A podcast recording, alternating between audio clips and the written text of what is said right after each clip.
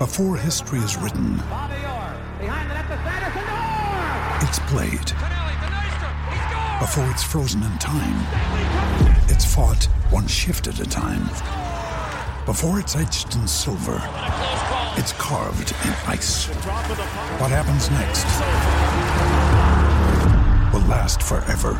The Stanley Cup Final on ABC and ESPN Plus begins Saturday.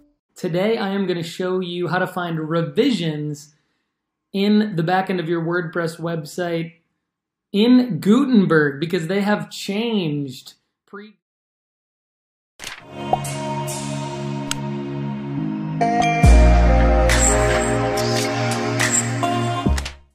What's up, WordPress website owners and WordPress developers and agencies? I'm Paul Hickey with Data Driven Design. Welcome to the WordPress show. Today I am going to show you how to find revisions in the backend of your WordPress website in Gutenberg because they have changed.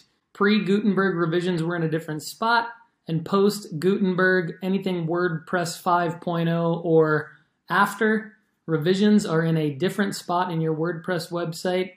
So let me show you how I can save your day if you made a content change that you need to go back and undo. So this is where they used to be.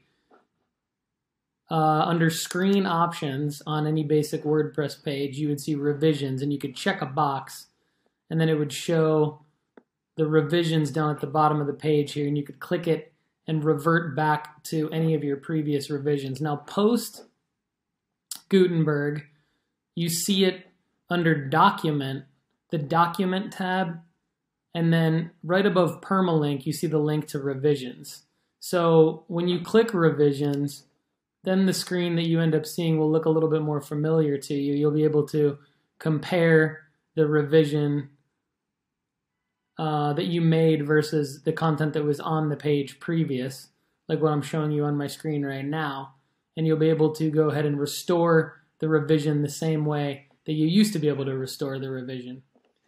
I hope this WordPress tip saves your day. I'm Paul Hickey with Data Driven Design. Thanks for watching the WordPress show. For more free WordPress tips, go to thewordpressshow.com or datadriven.design. And if you want to do business with me, email me directly at paul at datadriven.design. Thanks and have a great day.